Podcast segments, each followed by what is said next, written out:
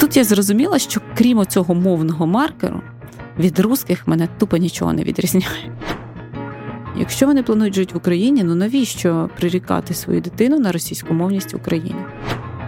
Тому я би не говорила в межах України про українізацію. Я би говорила про захист прав україномовних людей.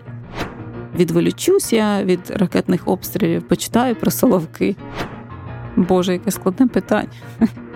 Привіт, мене звати Володимир Анфімов, а це інше інтерв'ю. Перш ніж ми почнемо, хочу нагадати про мегаважливий проект Інші пташки. Разом ми збираємо на БПЛА з тепловізорами для 22-ї окремої механізованої бригади ЗСУ. Якщо ви хочете підтримати дівчат і хлопців на фронті, а також зробити свій внесок у боротьбу з ворогом, обов'язково задонатьте будь-яку комфортну суму. Просто зараз. Посилання на банку в описі до цього епізоду, а також на сайті країна.fm.com.ua.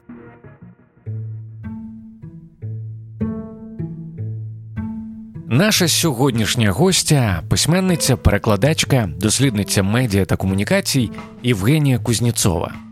Минулого разу ми зустрічалися з Євгенією в 2021 році для того, щоб поговорити про її чудову затишну книгу Спитайте мієчку. Цього разу приводом для зустрічі став вихід одразу двох книжок авторки роману Драбина та наукпоп видання Мова меч, як говорила Радянська імперія. Звісно, про мову, а також про материнство під час війни, синдром провини вцілілого та пошук джерела радості у ці складні часи у нашій сьогоднішній розмові. Приємного прослуховування. Я подивився, що востаннє ми з тобою спілкувалися два роки тому. І за цей час дуже багато чого змінилося. Багато подій, як приємних, так і, м'яко кажучи, не дуже. Але я пропоную з приємних почати. Ти вдруге стала мамою за цей час. Так, встигла за ці два роки. так. В тебе народилася чудова Соломійка. І ти знаєш, я просто дивлюся на людей, які народжують в ті часи, як на героїв. Як це народжувати і виховувати дітей в часи, коли несеться ось це все?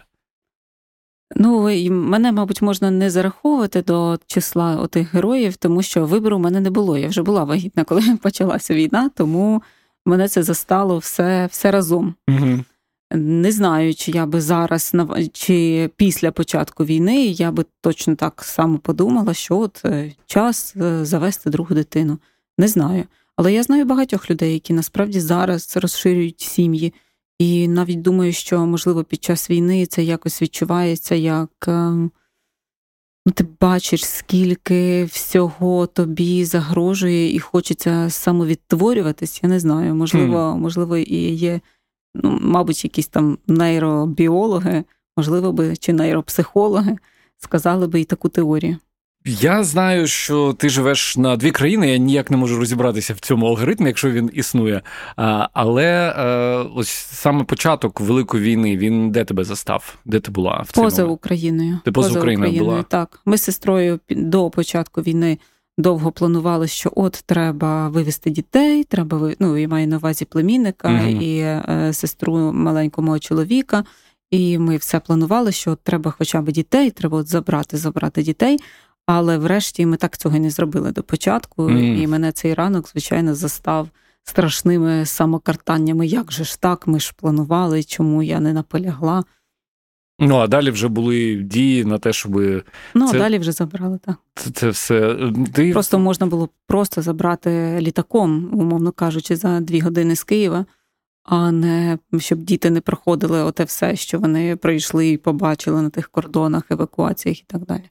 Е, ти в Фейсбук якось е, писала, що в якийсь момент вже почала ну, допускати думку, що е, рідні тобі місця ти вже ніколи в житті не побачиш.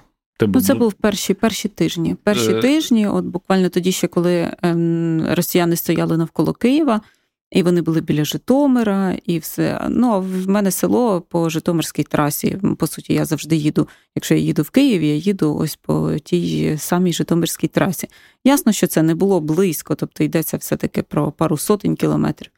Але ну, ми почали допускати таку думку, і ми в сім'ї серйозно говорили про те, що які є варіанти там у наших родичів, моєї бабусі, яка старенька, чи ми будемо забирати, чи треба, щоб вони евакуйовувалися. Чи можливо ми навіть допускали в нашій родині такий варіант, що ну можливо доведеться пожити під окупацією якийсь час. Але тоді я просто часто повертаюся до цих думок, тому що тоді навіть ми, при всій своїй нелюбові до росіян і при всьому нашому mm-hmm. антиросійському, при всій нашій русофобії, але виявилося, що і вона, і в нас була недостатня, тому що ми допускали в принципі такий варіант, що от можливо доведеться і так. Тобто ми не могли припустити того, що відкрилося потім. Ну, я маю на увазі Буча і решта окупованих е, місць. Ти пам'ятаєш, що ти відчула, коли ти нарешті опинилася в, в рідному селі, потім там в Києві? Ну, які взагалі це відчуття, коли ти вже там встигла трошки навіть попрощатися, і тут фух, існує, все збереглося. Ну, це дивне таке відчуття. Звичайно, воно і сентиментальне, і дивне, і тому що я ним так жила. Я приїхала вперше, ну, оскільки я народила дитину влітку, виходить. І я опинилася вперше там із маленькою дитиною в е, листопаді. В листопаді 22-го 22 року, так, в листопаді 22-го Це в селі ти опинилася? В селі, да? так. Угу. Я, Ну, я так рахую, що це місце моє там, де я там, де я виросла, е, рідне мені. І, ну, звичайно, це таке відчуття дуже. Я ще пам'ятаю, як ми перетинали кордон, і це був самий початок цих блекаутів, і угу. чоловік моєї сестри, е, ми їхали машиною з Варшави. Він мені каже: Ну я просто мушу тебе попередити. Він багато працює з іноземцями, та він і сам іноземець. Я мушу просто тебе попередити, що це трохи дивне відчуття, коли ти заїжджаєш в Україну і немає взагалі ніде світла. І я це дійсно пам'ятаю, що мені зразу так е, ця атмосфера дуже сильно нагадала 90-ті угу, так. мого дитинства. Я просто тоді лише тоді бачила вулиці зовсім без вуличного освітлення. Знаєш, мені дуже цікаво поговорити з тобою про е, відчуття і сприйняття е, ось цієї війни, коли ти на неї дивишся, маєш можливість подивитися і з, з відстані. Але водночас не втрачаючи контексту, тобто немає такого, що ти там поїхала і взагалі не знаєш, що відбувається. Оця можливість час від часу змінювати цей ракурс, він тобі що дає? Та нічого, в принципі, не дає, крім роздратування. Розкажи. Тому що, ну дивися, Можливо, раніше це мали сенсу ці розмови про те, що хтось там виходить, виїжджаючи за межі України, міняє ракурс, міняє кут зору.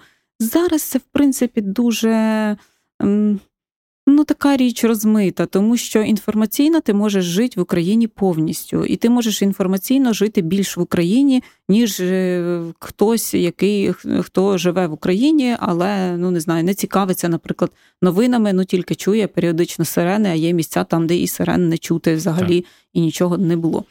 Тому, е, тому, а що я маю на увазі під роздратуванням, це те, що коли ти інформаційно живеш в цьому всьому, ти працюєш із цим, ти постійно в контакті з усіма людьми тут, і ти, а тоді ти виходиш на вулицю раптом, бачиш там ці тераси, люди каву п'ють, там вино п'ють, сміються. І я пам'ятаю, що це, е, по-перше, спочатку була якась така злість на цих mm-hmm. людей, що як це все можливо? Ну такий сюрреалістично повністю ти почуваєшся, що як взагалі можливо, щоб тривало життя, коли, коли відбувається таке? Оце перші місяці. А потім це, звичайно, вже не злість, але таке якесь роздратування чи якесь просто таке неприємне відчуття, що ну, що якось е, такий дисонанс. Ну, знаєш, як людина, яка е, там з музикою, наприклад, живе, то їй оцей, якщо uh дисонують оці звуки, їй це просто ну, просто дошкульно, неприємно. Ну, от потім та злість змінилася таким дошкульним відчуттям. У тебе були якісь відкриття про про іноземців? Ну, я знаю, що ти там багато часу в Іспанії проводиш, про їх сприйняття України цієї війни, я не знаю, можливо, зі знаком плюс, зі знаком мінус. Ну, ти знаєш, таких, щоб відкриттів, чи щоб щось нове мені відкрилося, ні, тому що в мене не було великих очікувань. Я mm. з 2014 року займаюся. Ем, так звучить, просто займаюся дезінформацією. Я я досліджую оці дезінфокампанії mm-hmm. російські. Досліджую те, як це відбувається в іноземних медіа. Тобто я в цій я варюся в цьому. Mm-hmm. І тому в мене очікування супер низькі від іноземців завжди. У мене я просто пам'ятаю це відчуття таке розпачливе з 2014 року, коли ми розуміємо, що ми в цьому абсолютно самі. Mm. Тобто, так як почуваюся щодо цієї війни, я, і тут я маю на увазі війну, яка не повномасштабна, не почувається серед іноземців ніхто. Mm-hmm. Тобто я можу іноді десь там зустріти однодумця, але це буде дуже рідкісний, рідкісний випадок.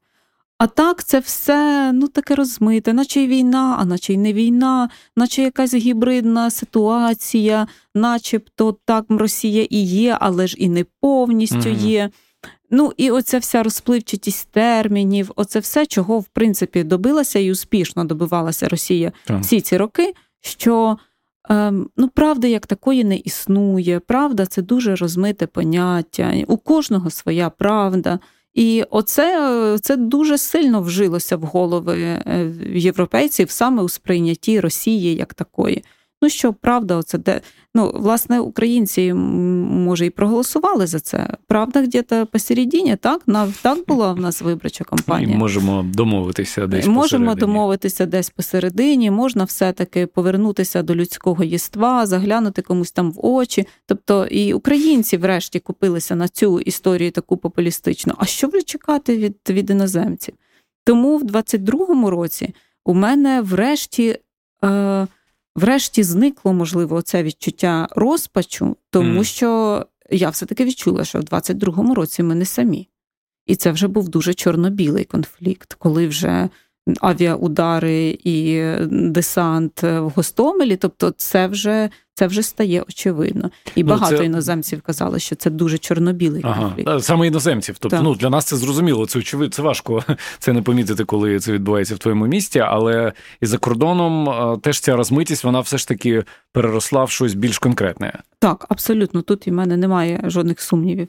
Звичайно, Росія там тягне протягує свої чергові наративи. Але я помітила іще в 2000 в ще 21-му році я помітила, що Росія якби трохи підзабила на свою західну аудиторію. Hmm. Тобто я займалася саме, от дивилася е, для однієї організації, робили такі моніторинги їхніх соцмереж. І я побачила, що навіть оте пам'ятаєш перед самим вторгненням якісь нібито інциденти на кордоні ДНР Росії, пам'ятаєш, uh-huh, такі були? І я побачила, ну Боже, ну вони вміють набагато краще. Якось вони так зробили це, ну то тяп-ляп. От тяп-ляп, просто навіть я я тоді в мене була така теорія, що зараз вони це роблять чисто для своєї внутрішньої аудиторії. Uh-huh. Тобто вони просто забили на на західну аудиторію. Ну тому що вони думали, що тут все дуже швидко, ймовірно, станеться. А тепер уже, звичайно, в них вже ця ну, система в них налагоджена роками, і ясно, що ви зараз вони протягують свої наративи далі, там не знаю, про розкрадання е, зброї, про те, що оці всі зрадофільські настрої, не пам'ятаєш, оці такі істерику, закрийте нам небо. Угу. Як наче це було можливо в ті перші дні. І от таке, що якщо союзники не закриють нам небо одразу ж, Ну тобто, зараз, коли ми пожили в цьому, і ми розуміємо, що ну та неможливо було закрити небо. Якщо можливо було закрити небо, якщо б працювали над цим з 2014 року. Зараз нас більш-менш там закрили небо над Києвом, по суті, угу. і і все. Так.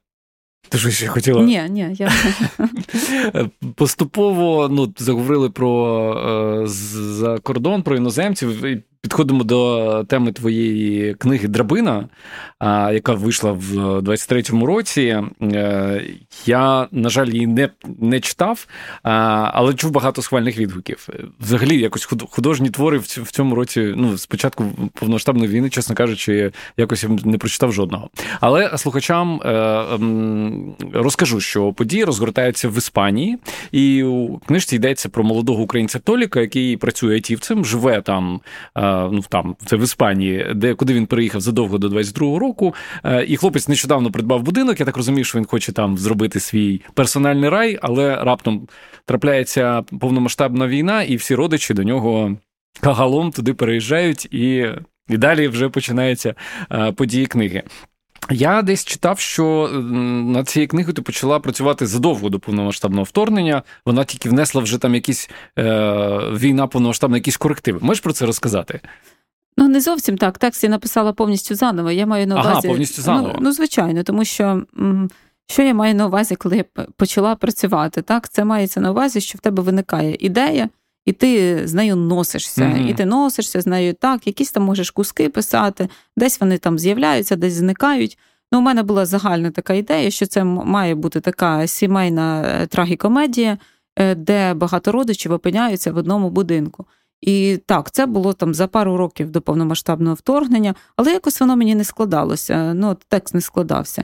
А після війни я просто зрозуміла, чому вони опиняються. Ну, тобто історії uh бракувало причини. І тепер я зрозуміла, ем, звідки ця ідея. Ну, я не люблю таку містифікацію, прямо знаєш, от, а тоді мені відкрилося.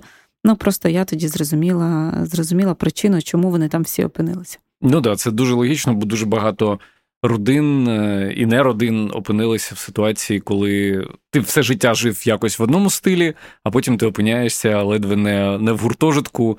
А, І, і далі не обов'язково навіть і не обов'язково і за кордоном, тому що так, я багато відгуків отримувала теж від читачів, які просто. Е, ну, просто не знаю, поїхали до родичів десь там на Західну Україну чи ще ну, кудись намагалися кудись втекти.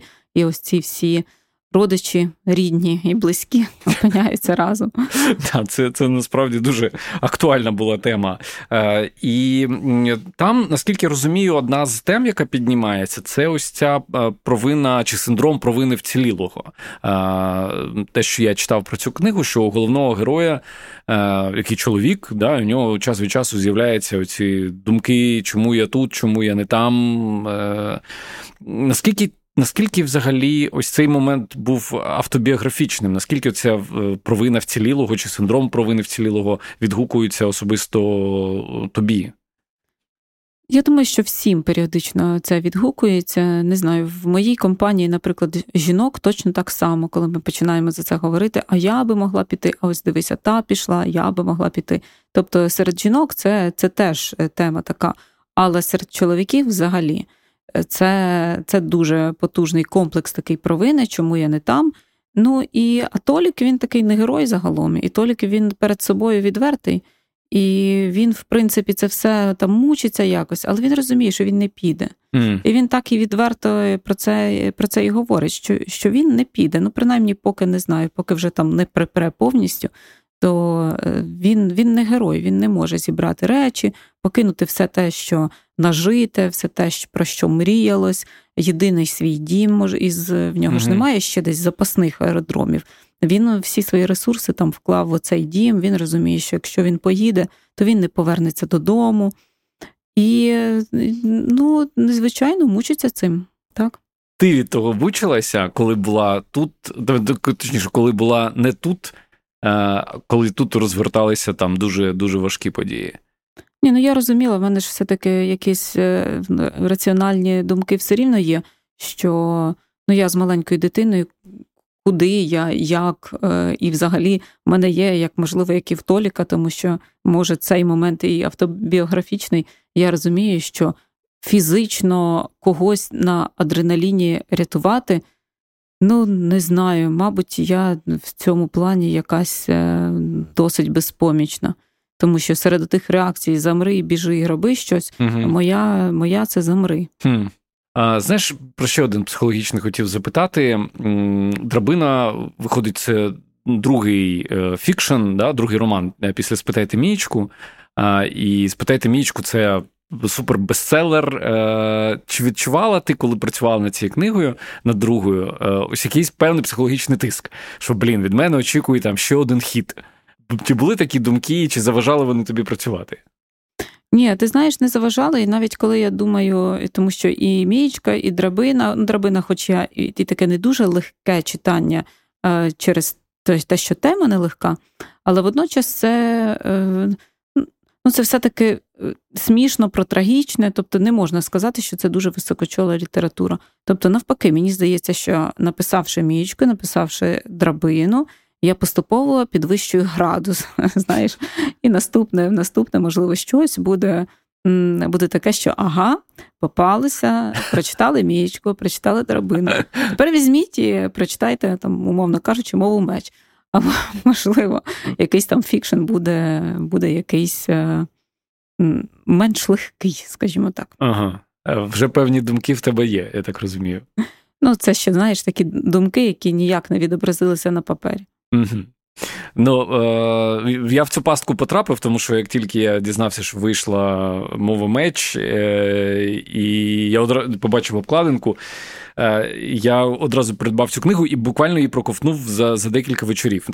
А я хочу слухачам сказати, я зараз тримаю цю книгу. Це е, чимала книга, 368 сторінок. Mm-hmm. От. Ну і як ти бачиш, шкода, що не можна показати. У мене тут безліч е, таких нотат, закладки, є таке слово? Ну так, книга, да? хто хто не бачить, книга вся в таких різнокольорових нотаточках, закладочках. Е, я скажу, що мені часом під приносять на підпис подібні, але з такою кількістю закладочок не приносять. Ну я я роблю нотатки, коли щось мене торкає і щось е, до чогось хочеться потім повернутися. Давай слухачам е, розкажемо, що це за книга. Е, ти чи я? Давай ти. Ти ж все ж таки автор цієї книги. Про що книга Мова меч? Ти трошки порушив інструкцію, коли сказав, що прочитав її за кілька вечорів. Тому що я її розраховувала, щоб вона була як Біблія, знаєш, на приліжковому столику, і ти можеш взяти будь-який момент, відкрити на будь-якому місці. І для тих, хто не знає, це 101 розділ про мовну політику СРСР, про те, як говорили в Радянській імперії. І коли я сказала 101 розділ, я навіть намагалася своїми видавцями сказати, що може не будемо називати це розділами, і врешті там немає слова розділ, там просто пронумеровано, якщо ти побачиш, тому що я не хотіла такого, що це розділ, Лякати тому що так людей, да? А, кожен, да, просто номер стоїть. Просто номер стоїть, і це і кожен цей невеличкий розділ, це ну буквально там дві-три сторінки, чотири, може максимум. І я хотіла просто, щоб людина, яка візьме цю книжку до рук могла розгорнути її на цьому будь-якому розділі і почитати про одне явище із радянської ем, мовної реальності. Зрозуміти для себе щось більше, або якось наштовхнути, якщо цікаво, наштовхнути себе на те, щоб почитати про це більше. Ну, так і є. Здається, в передмові ти говориш про те, що ця книга не претендує на те, що вона повністю дає відповіді на всі запитання, а вона скоріше, е, як знаєш, такий е, стартер, е, щоб апетит з'явився і і, і почитати далі. Ну, Ми знаємо, що в тебе є youtube канал Мова Меч. Ти про цю тему говориш досить давно. А ти можеш пригадати, коли взагалі тема ось цього мовного питання особисто тебе зацікавила? так, щоб ти вирішила зануритися? Я зараз не про книгу, а взагалі про тематику.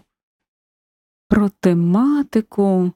Ну, ймовірно, ймовірно, це було десь приблизно в 2010 році. Так, що в Україні відбувалося в 2010 році і чому е, саме тоді? У 2010 році це була така повна пітьма, але я тоді переїхала з України вчитися. Я поїхала в аспірантуру вчитися. Угу за кордон. І я зрозуміла, наскільки мені. Я живучи в Києві, я з україномовної сім'ї, ну, батько в мене росіянин, це таке діло. Але, в принципі, там з мамою в сім'ї основна мова завжди українська. Там, може, з батьком я батьки розлучені давно, тобто mm. я могла з батьком як, якось там російською. Але прізвище говорити. Кузнєцова це власне. Це батькове, батько. так, це mm. батькове. І, Але я з україномовної сім'ї. Але водночас, я коли от приїхала вчитися в Київ, для мене це було цілком окей, наприклад, переходити на російську мову. Я дружила з дівчинкою з Криму, я говорила з нею російською.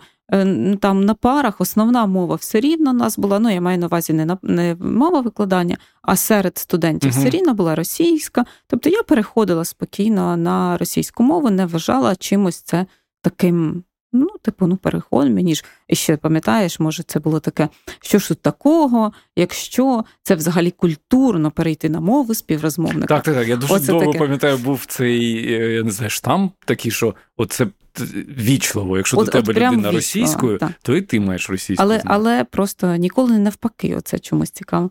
Я тоді переїхала е, за кордон. І е, почала вчитися там. І тут я зрозуміла, що крім цього мовного маркеру, від русських мене тупо нічого не відрізняє. Mm. Ну, тобто, я Кузнєцова, в мене це прізвище. Якщо до мене звертаються там російською, і я, або якщо я говорю просто в публічних десь місцях російською, і я розумію, що я точно така, як вони. Але в мене все-таки я все-таки виховувалася в такому русофобській атмосфері, і мені все-таки ладно, російська, це там культура, це ж про це ж просто язик. Але е, мені не хотілося бути асоційованою з цими людьми взагалі. Вже тоді, вже і я розуміла, що це році. не я, що це не mm я. Я виросла все рівно з українською свідомістю в україномовній сім'ї, і я не хотіла бути. Я не хотіла б мене там не знаю, вдома постійно ці анекдоти про росіян якісь звучали. Від прадіда мого ще якийсь там їздив в Росію і весь час це про русських щось розказував. І я не хотіла. Я при тому я тоді вперше побачила, як росіяни несуть свою мову. Я ж я ж не була ні разу в Росії, ні разу. Хоча можливості в мене були, але я ні разу не, не їздила в Росію. І я росіян в дикій природі я не бачу. Не зустрічала. Ніколи в їхньому природному ареалі я не бачила.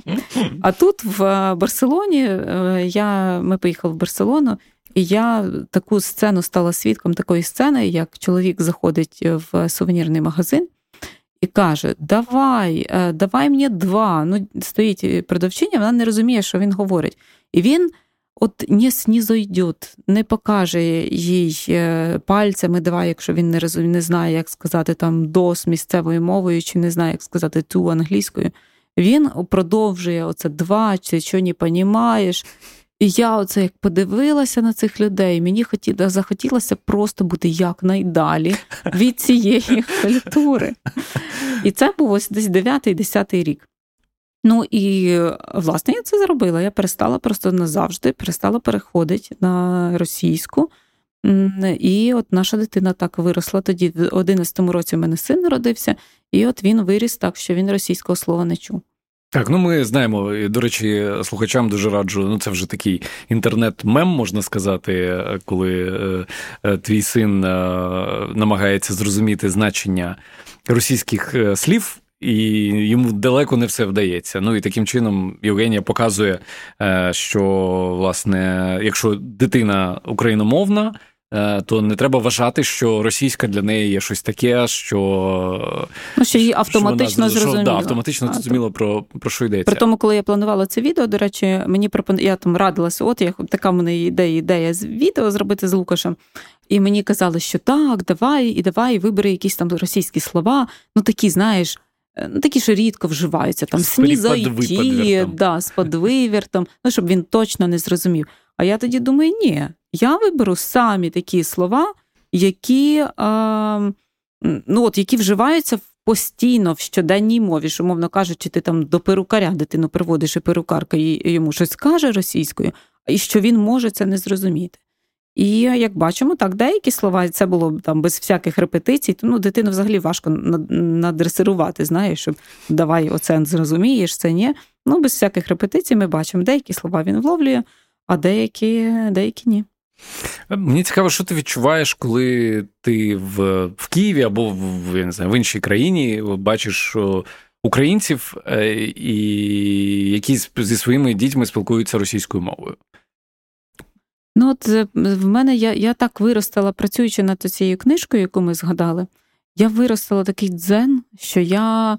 Е, тому що, в принципі, е, мотивація до того, щоб написати цю книжку, була така, що мене дуже ця тема вибішувала. Uh-huh. Я це внутрішньо я розумію, що бісить мене тоді дискусія, коли я десь внутрішньо розумію, що мені бракує аргументів серйозних до до того, щоб довести свою правоту. І тоді викликає це викликає страшне роздратування, я дратуюся, і оця мовна тема мене сильно дратувала.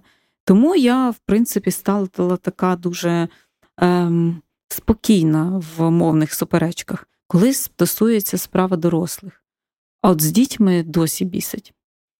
І тому що з одного боку я розумію, що люди, які все життя розмовляли російською, для них це рідна мова. От вони це ну, я знаємо ці всі аргументи, язик колибельних, е, які мені співала мама, і що з дитиною хочеться говорити щиро, хочеться не затинатися, не переходити на іншу мову, коли з дитиною. Але це той випадок, коли мені все-таки хочеться людей змушувати. Ну тому що.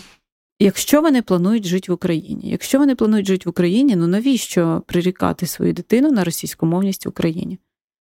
Ну, не знаю, оця, оце з дітьми мене дратує досі. Ну, от, е, чесно кажучи, е, мене дуже відгукується те, що ти говориш, тому що е, дійсно, коли йдеться про дорослих, я сам собі можу там багато чого пояснити, бо сам до певного часу я був російськомовним. Е, я легко переходив на українську, коли розмовляв з друзями там зі Львова, з Івано-Франківська. Ще, е, Але в основному я послуговувався російською, і якось мене це не дуже бентежило. Але зараз, в 23-му році, коли я проходжу повз дитячий майданчик і чую, як там діти граються російською мовою, розмовляють, ну, мені стає якось дуже гірко. Е, особливо, коли це там стається, я не знаю, коли вночі були атаки російських ракет. А а, а сьогодні діти сидять там і, і граються російською.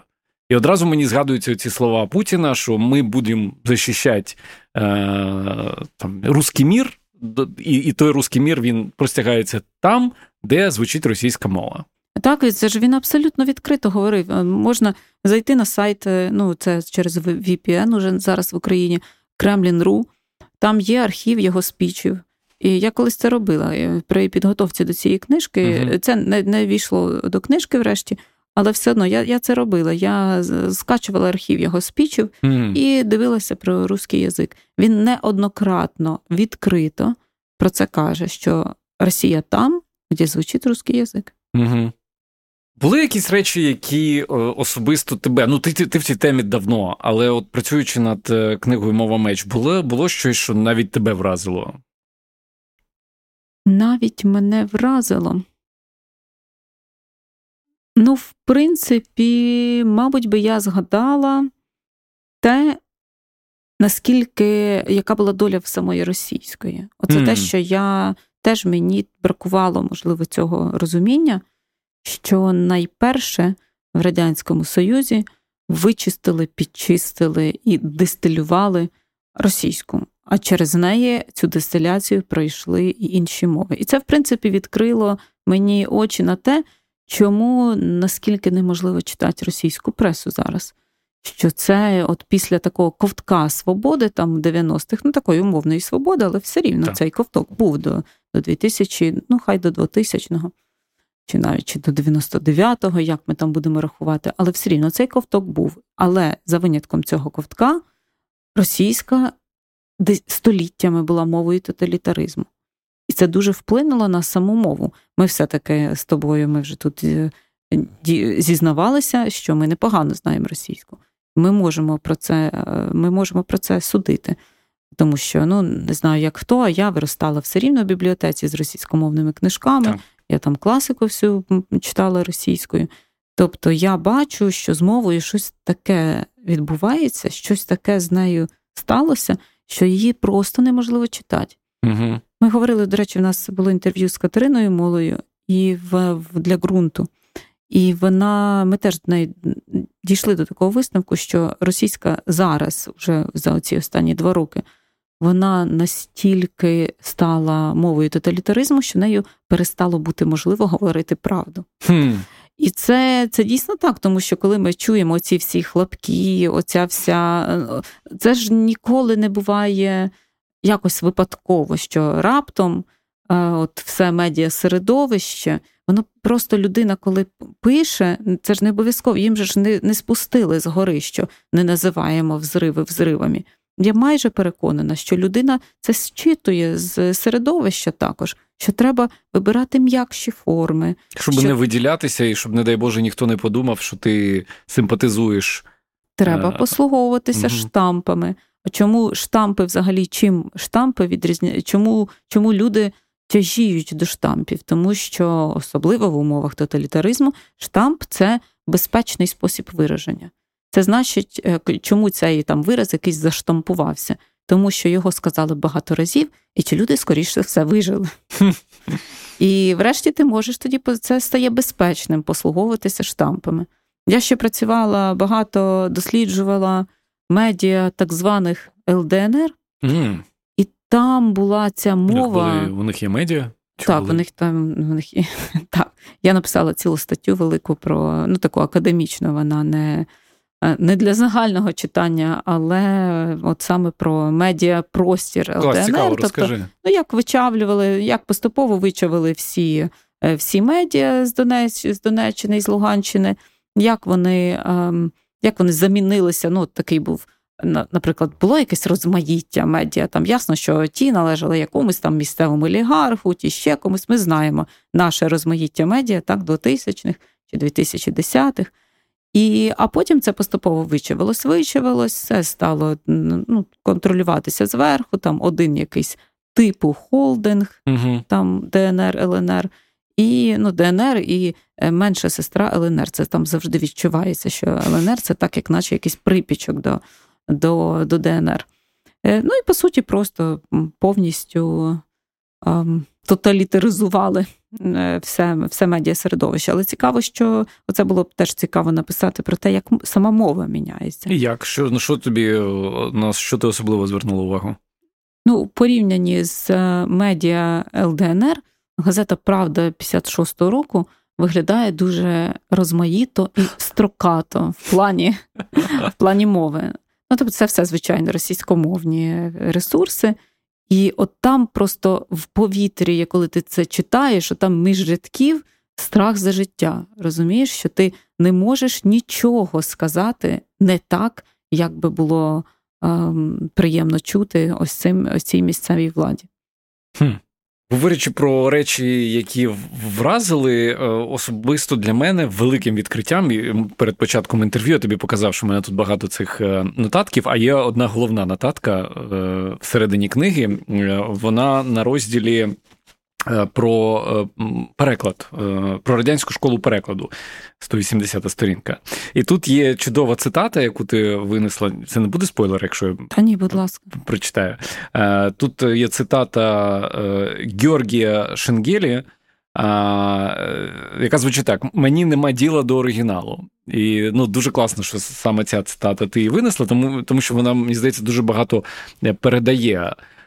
Так от для мене відкриттям було, що ось та, та вся зарубіжна класика, класика зарубіжної літератури, яку ми читали, в тому числі в школі, що е, є дуже високий ризик, е, що вона дуже сильно відрізняється від того, е, що насправді мав автор. Що це насправді ну, не, не, не, не переклад, який базується на оригіналі, а якийсь такий. Ну, щось таке мікс, якийсь такий коктейль між е, тим, що хотіли почути або прочитати цензори, і тим, що мав автор на увазі. І це жахливо, тому що е, це повністю якась е, картина світу, е, на якій ми зростали. Виявляється, вона ну, вона не така. Це знаєш, як як після того, як в матриці там іншу цю таблетку прийняв, і ти такий вау. А виявляється, так, так, так можна було обдурити всіх. Ну, це так, як у Байрона було. Там було у вірші в радянському перекладі було був чесний фермер, мой отець. Ну це просто для того, щоб показати, що це селя, клас, селянський клас, він там за за чесний труд і так далі. Ну, такого в оригіналі там взагалі не було. Ну, я думаю, що для деяких наших слухачів буде сюрпризом почути, що е, існувало таке явище, як подстрочник. Що таке подстрочник? Це людина, яка знає мову. Ну, припустімо, ми беремо якийсь там французький роман. Угу. Я знаю мову. І що я роблю? Я під кожним словом речення, під кожним рядочком пишу буквальний переклад. Угу. Буквальний. Тобто я не перекладаю. Я пишу тільки буквальний переклад. Навіть якщо там метафора, я не перекладаю метафору, я не я не перекладач, я просто букваліст. Я пишу буквально кожне слово, як перекладається. Потім людина, яка не знає французької, але при цьому вона благонадіжна, бере і з цього подстрочника робить текст, вже перекладає. Ну, тобто, слова ж є, ми можемо уявити приблизно так, що мав на увазі автор. В деяких місцях приблизно, в деяких місцях досить чітко це може передатися. Ну, на якийсь відсоток можемо уявити. Зате людина благонадіжна, вона сідає і робить переклад. Але це ще не кінець циклу. Потім іде редактура, а редактор вже мав бути супернадіжним. От тоді редактор бере і вичитує це, а потім іде ще й цензура. Тобто цензор тоді ні-ні, ні отут ви сказали, що там, не знаю, е, їдять білий хліб. Це ж занадто для англійського робочого класу. Не можуть вони їсти білий хліб, хай їдять гречану кашу. Ну, і, роз... ну, Цілком могло бути так, що білий хліб замінявся там на а... на, на, на гречану кашу. Цілком, цілком. Таких прикладів багато. Це теж можна почитати статті про ці порівняльні аналізи, е, аналізи цих перекладів. Там буває так, що просто кілька сторінок, воно не принципово, воно не потрібно, все, ми це викреслюємо. Буває так, що абзаци пропадають, буває, що дописано. Ну тобто, це це інші інші твори часто. При тому сама якість текстів, тому що кажуть, школа перекладу, там, uh наприклад, російська школа перекладу, вона така чудова. Е, ну, дійсно, сама якість текстів хороша. Тому що, ну, по-перше, знаєш, простіше працювати, коли в тебе немає ніяких обмежень. Коли ніхто тебе не піймає за руку, що ти десь там щось е, не так переклав. І крім того, звичайно, в переклад були загнані дуже багато людей, які мали якісь творчі амбіції, і при цьому вони не могли їх ніяк втілити тільки через переклад. Ну, от хотіли писати свої вірші, не могли писати свої вірші, перекладали чужі вірші. І оскільки люди талановиті, вони писали, вони писали переклади, займалися перекладами. uh Тому сама якість текстів дійсно хороша, більшість хороших текстів. Але якість перекладу, ну, мабуть, це не можна назвати до кінця перекладом. Після того, як я це дізнався, в мене виникло бажання, знаєш, перечитати е, багато з того, що читалося в дитинстві, для того, щоб зрозуміти, що дійсно автор мав на увазі. Ну, до речі, це ж традиція, вона ж е, вона ж продовжується. Пам'ятаєш, був скандал із е, Харарі? в Росії. Так, так, так, так, так. Коли mm-hmm. вони замінили. Шо, а що що вони там замінили? Господи? Вони просто там викинули кусок, здається, про Росію взагалі. Mm-hmm. Щоб не виправляти, просто просто викинули. Ну і, звичайно, видавець, е, той, хто продавав там права, правовласники, ну, не знали про це. Це тоді піднявся скандал, бо хтось порівняв. Ну, хтось заморочився і. Ну, навіть тут ми мусимо робити за них цю роботу, тому що, здається, це хтось з України просто порівняв. Я не здивований. А, І і про це в тому числі є в, в цій книзі. Друзі, я дуже вам рекомендую. Мова меч, як говорила. Радянська імперія отримуєте масу масу задоволення і думаю, багато інсайтів.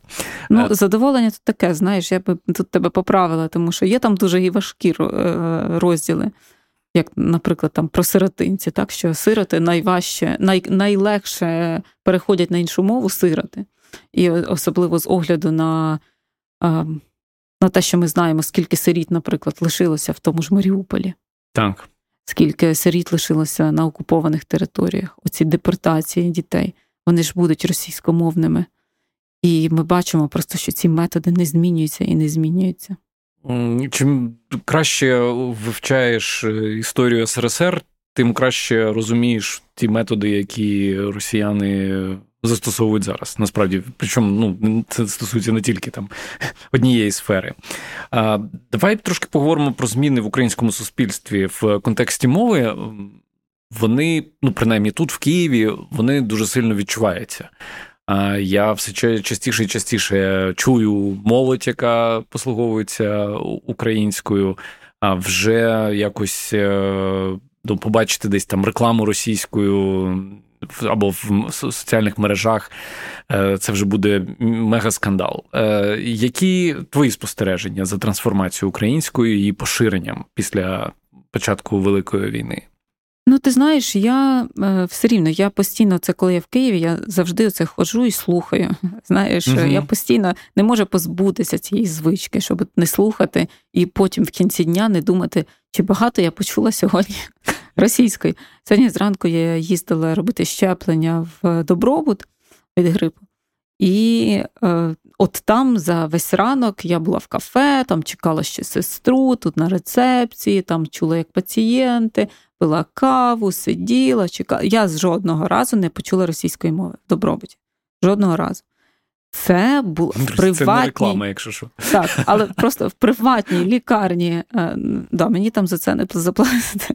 Але в приватній лікарні, е, наприклад, е, та тих же 2010-х, угу. дуже була в Києві була невелика ймовірність почути українську мову. Оце сьогодні я про себе це відмітила. Ну а потім я побачила групу школярів на контрактовій площі, які сиділи на траві і шпарили всі російською. Мені це зіпсувало настрій. І я собі я собі пішла далі. Тому, якби, ну, бачиш, щось міняється, а щось не міняється. Ну і е, знову ж таки, я не дуже часто спілкуюся зі школярами, але часто чую, що вони досі, незважаючи на те, що ну, здавалось би, там Е, простір україномовний вже, вони все одно ось цей продукт російськомовний десь беруть, ну десь в інтернеті. Що з цим робити?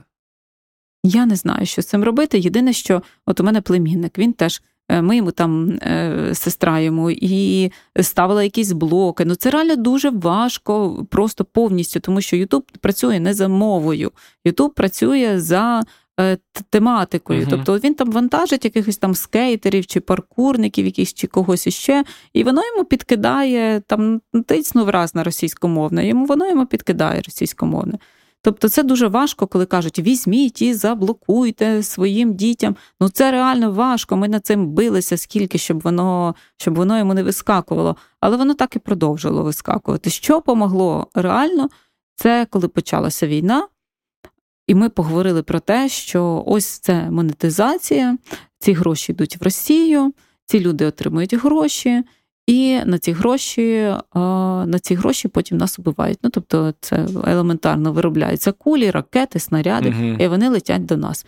Ну, але ця дитина ще не настільки, ну там 10 років. Він він Е, він на це може купитися повністю. Ну, це це дійсно правда. Але тут же ж можна шукати купу виправдання. Оцей конкретно блогер, та він же ж не там, а він взагалі навіть проти війни і хороший русський. Тобто це такий неуніверсальний рецепт. Я не знаю, що, що з дітьми робити, крім того, як з ними говорити. Тобто, це має бути вже свідоме рішення дитини, що він не хоче чути російські мультики, що йому ця мова неприємна. Це тільки тільки через розмови, не через якісь технічні блоки, тому що, ну, мені здається, технічно це важко зробити. А от щодо дорослих, я помітила зміну. Я це давно помітила за, за собою, а тепер помітила і за всіма. Що якщо якийсь сайт, чи якийсь сервіс, чи якась послуга російською мовою, це підозріло. Угу. От у мене це було що це раніше, що це якось неофіційно, якісь вони мутні тіпи, і не хочеться в них нічого замовляти, нічого купувати, або взагалі це якесь шахрайство. А тепер я думаю, що це відчуття є в багатьох, тому mm що бізнес масово перейшов на українську. І тепер ти розумієш, що російськомовний бізнес це або якісь е, ну, щось мутять, можливо, е, як ми знаємо, багато було, наприклад, шахрайства на початку після 2014 року, що люди е, з окупованих територій вони мали доступ типу до українських оцих номерів, вони нібито з українських mm номерів, і потім там, ну не знаю, з Оліксом і ще ну, виманювали просто людей гроші, там товари обіцяли, не присилали і так далі. Тобто російська мова стає таким ну, маркером, маркером що це, це щось підозріле.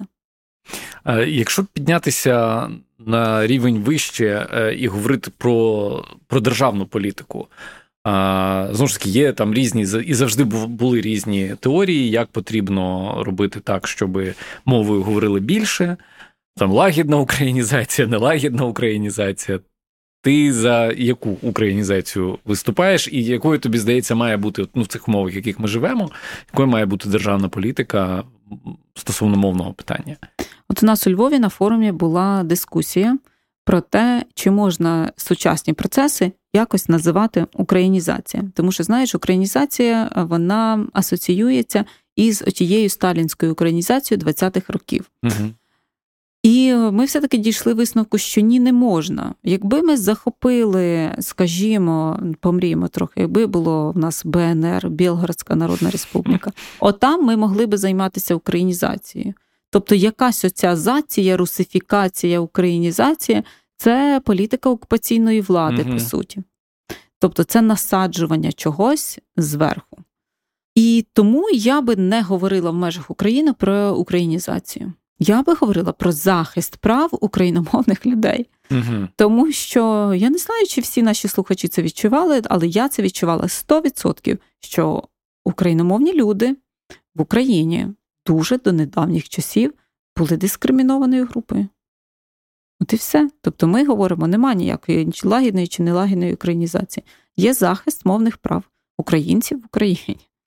Ну, станом на зараз вони достойно захищені, надійно захищені з твоєї точки зору, чи є ще над чим працювати? Ну, дивися, до мовного закону там може бути багато претензій. Я тут не правник, не знавець Конституції, не можу, знаєш, якось так уже прямо фахово проаналізувати цей закон. Але нарешті мовний закон забезпечує те, про що я дуже давно мріяла: мова першого звертання. Угу. Мова першого звертання українська. І тобі зараз, завдяки цьому мовному закону, тобі не мають права відмовити в обслуговуванні українською мовою. Раніше аж цікаво, да, що це раніше, ну буквально коли там мовний закон, це пару років тому було. Mm-hmm. Це було запросто.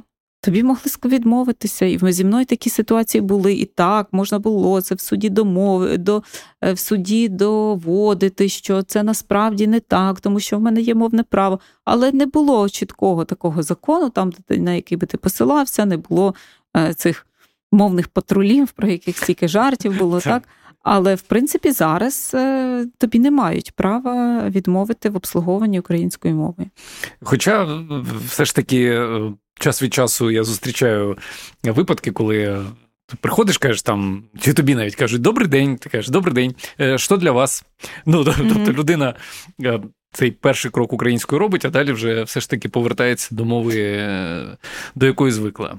Ну, повертається, але при ну немає права цього робити.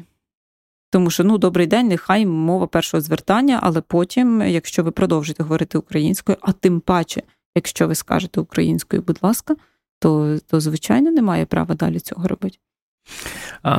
Я часто в цьому сезоні е, запитую гостей е, ось про що.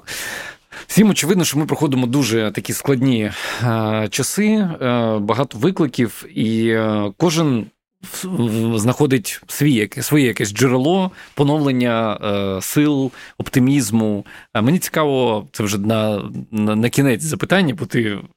Ми домовилися, що я тебе відпущу, щоб ти встигла на наступну зустріч. Е, де е, знаходиться твоє джерело е, оптимізму, позитиву і енергії, коли знову ж таки несеться довкола ось таке? Боже, яке складне питання. Я поки що не приймаю антидепресантів, але я думаю, що. Але знаєш, всі навколо коло звужується навколо мене, коло звужується. І дуже багато, і дуже багато людей кажуть, що їхнє джерело оптимізму і енергії. В оцих блістерах, які вони приймають там зранку чи ввечері. Вибачте, ти не бачила цей рілс е, свіженький, що коли прийшов до е, психолога, а він тебе відправив до е, психіатра, і там дівчина така сюрприз, сюрприз. Ну, Власне. Ну, це саме так. Я, чесно кажучи, от навіть я не можу сказати, де моє джерело оптимізму і енергії, тому що все те, що мені приносило велику якусь радість, розраду. Ну, от я, наприклад, там дуже люблю своє село, але я не можу не можу сказати, що це для мене тепер от джерело якогось натхнення чи чогось такого. Тому що я бачу свою бабусю, яка розрізняє типи ракет. Тобто бачу, як вона там цікавиться аеродромами, чи ще чимось, що там біля нас, чи будують, чи не будують. Я бачу на в своєму селі е, могили з прапорами.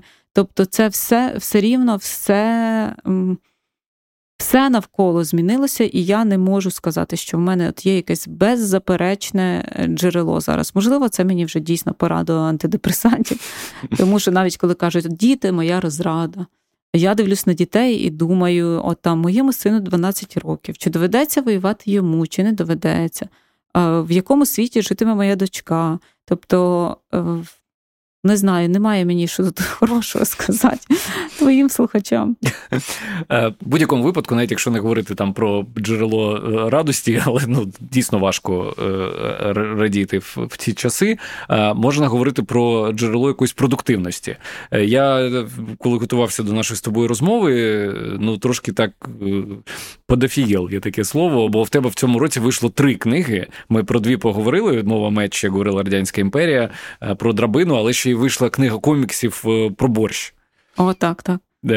Це, я думаю, для для окремої розмови е, тема, але от ця продуктивність е, це щось, що тобі допомагає ну, якраз відволіктися від е, від цих проблем, чи, чи що? Ну, знаєш, наприклад, робота над мовою меч це вже ну, на роки іде. Тобто так сталося, що вона би мала би вийти в березні 22-го року. Ми планували, mm-hmm. щоб вона вийшла. Ну, вона вийшла пізніше, виходить, але все рівно вийшла в цьому році. Але ну це складно сказати. Відволічусь я від ракетних обстрілів, почитаю про соловки. Тобто важкувато сказати, що що це робота для відволікання. Ну, але це дійсно таке, якби зайняти. Ну, взагалі, існування людини, сенс його в чому? В тому, щоб щось робити, що тобі вдається. Неважливо, чи це там руками робити, чи писати. Ну, от що, щось робити бути чимось корисними. Я, до речі, е, мені здається, що до війни я не чула цієї фрази так багато, як я її зараз чую. Всі намагаються там, не знаю, друзями угу. роботу шукають, хочу бути чимось корисним. Так.